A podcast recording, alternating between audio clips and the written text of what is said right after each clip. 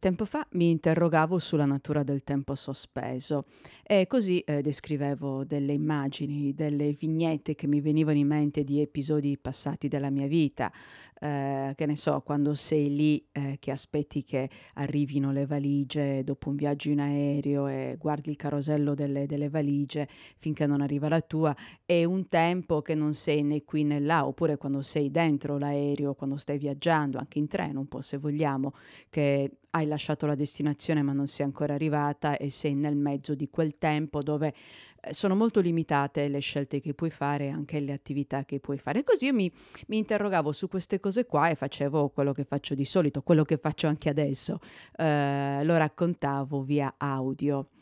Ehm, ora mi viene in mente però che ci sono anche altri momenti di tempo sospeso che sono molto diversi. Pensate quando una persona eh, è in ospedale, e diciamo che per usare una, un modo di dire ormai eh, molto, molto banale, lì tra la vita e la morte, eh, mi viene in mente appunto lo stato di eh, sedazione in cui si può trovare una persona che eh, magari viene eh, mantenuta sedata artificialmente perché i medici devono fare le cose che devono fare finché questa persona non si riprende e sta meglio. E, mh, mm, è un tempo, quello veramente un tempo sospeso dove nessuno sa quello che succederà ehm, e le persone che stanno fuori dal circolo dei medici, dei familiari, possono, sto, possono solo stare lì a girarsi i pollici e a mandare un sacco di bei pensieri a queste persone e a sperare poi che avvenga uh, la svolta, il colpo di coda e che tutti vissero felici e contenti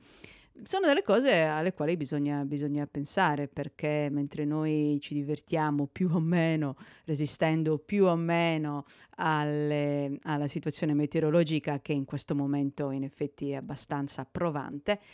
però uh, ci sono appunto delle persone che insomma mh, mm, sono lì sospese, letteralmente sospese, un po' come il famoso gatto di Schrödinger che è dentro la scatola, eh, che la vulgata vuole che ci sia che non ci sia, si apre o non si apre la scatola, anche se poi in realtà se andate a cercarvi la storia del gatto di Schrödinger è un po' più complessa perché cioè, ci va di mezzo anche una fiala con un, un liquido radioattivo, insomma una cosa un po' più complessa. Comunque, oggi i miei tre minuti grezzi li dedico a tutte le persone sospese sperando che tornino presto a non essere sospese, noi sappiamo che torneranno.